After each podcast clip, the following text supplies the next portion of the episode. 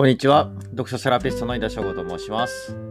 本を語る人とつながるをテーマに札幌ゼロ読書会の運営をしています。また、ブログ、SNS やポッドキャスト等の発信活動を通して、本の魅力や読書の素晴らしさを伝えています。えっと、まあ、その本を読むきっかけというのは様々あるんですけれども、まあ、お気に入りの作家さんだからっていうのが比較的多いです。まあ、読書会を始めてからは紹介をされたのをきっかけに読むことも多くなりました。最近では SNS を通して知るということも少なくありません。今回紹介するのは石黒圭さんの丁寧な文章大全日本語の伝わらないを解決する108のヒントという一冊になります。こちらはダイヤモンド社から出版されています。でこちらの本を読んだきっかけなんですけども、まあ、担当編集をされている今野良介さんの X、旧 Twitter を通して知りました。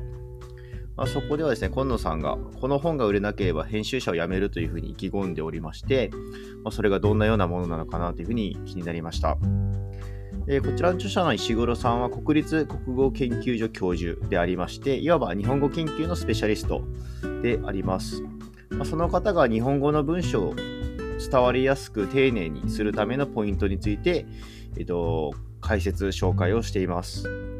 まあ、単語レベルの表記ですとかいうところから、最後は生成 AI を使った文章についても書かれています。私は頭から通読をしたんですけれども、気になるところから読むのもおすすめかなと思います。ま、こちらの本のタイトルで正しい文章としないのが結構ミソなのかなというふうに思っておりまして、まあ、発信する媒体によって適した表現方法というのは変わっていきます。論文とかで使われるものと SNS で異なれる文章表現というのは異なってくるというところになります。まあ、どちらが正しいというものではなくて、いかに伝わるように書くかというのは、まあ、文章の基本であり、大切なことなのかなというふうに思いました。まあ、指示を出せば文章を書いてくれるチャット GPT のような、まあ、生成 AI の技術が今もなおどんどん発展をしています。まあ、それ自体は別に否定されることではありませんし、私は大いに認めるべきだと思っております。ただその生成された文章で本当に大丈夫なのか判断する目は必要ですし、まあ、そもそも文章を書かせるための指示する文章能力、まあ、プロンプトというふうに呼ばれてますけども、それらはこれからも求められていきます。まあ、誰が書いてもいい文章はどんどん AI に任せていいと思っております。でもですね、まあ、その文章を読んで感動したいかっていうのはまた別の話なのかなというふうに思っておりまして、まあ、AI が作ってくれる文章っていうのは、まあ、平均的なものっていうの話を聞いたことがあります。まあ、指示に基づくその指示に対する平均なものを導いてくれるということですね。まあ、なのでデータが大量にあればその精度というものは上がっていきます。まあ、しかしそれでもですね、あくまでも平均的なものなので、そこにあの突破する、ブレイクスルーがあるかというのは何とも言えないところではないかなと思います。まあ、多分、おそらくですね、私は、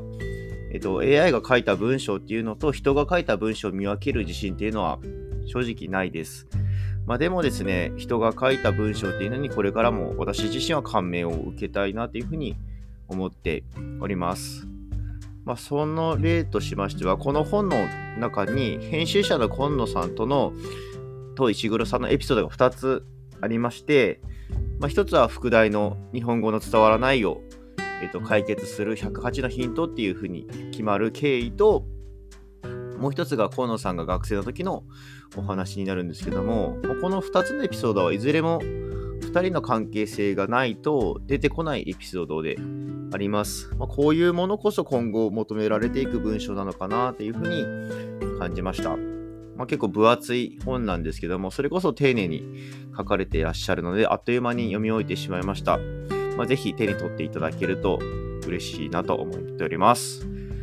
はい、最後まで聞いていただきましてありがとうございます。運営している札幌ゼロ読書会は札幌市内で開催をしています。また、選書サービスや読書に関する相談も受けたまっております。詳細は概要欄からリンクをご覧ください。より多くの本好きの方とつながれるのを楽しみにしております。また次回も楽しみにしていてください。読書セラピストの井田翔吾でした。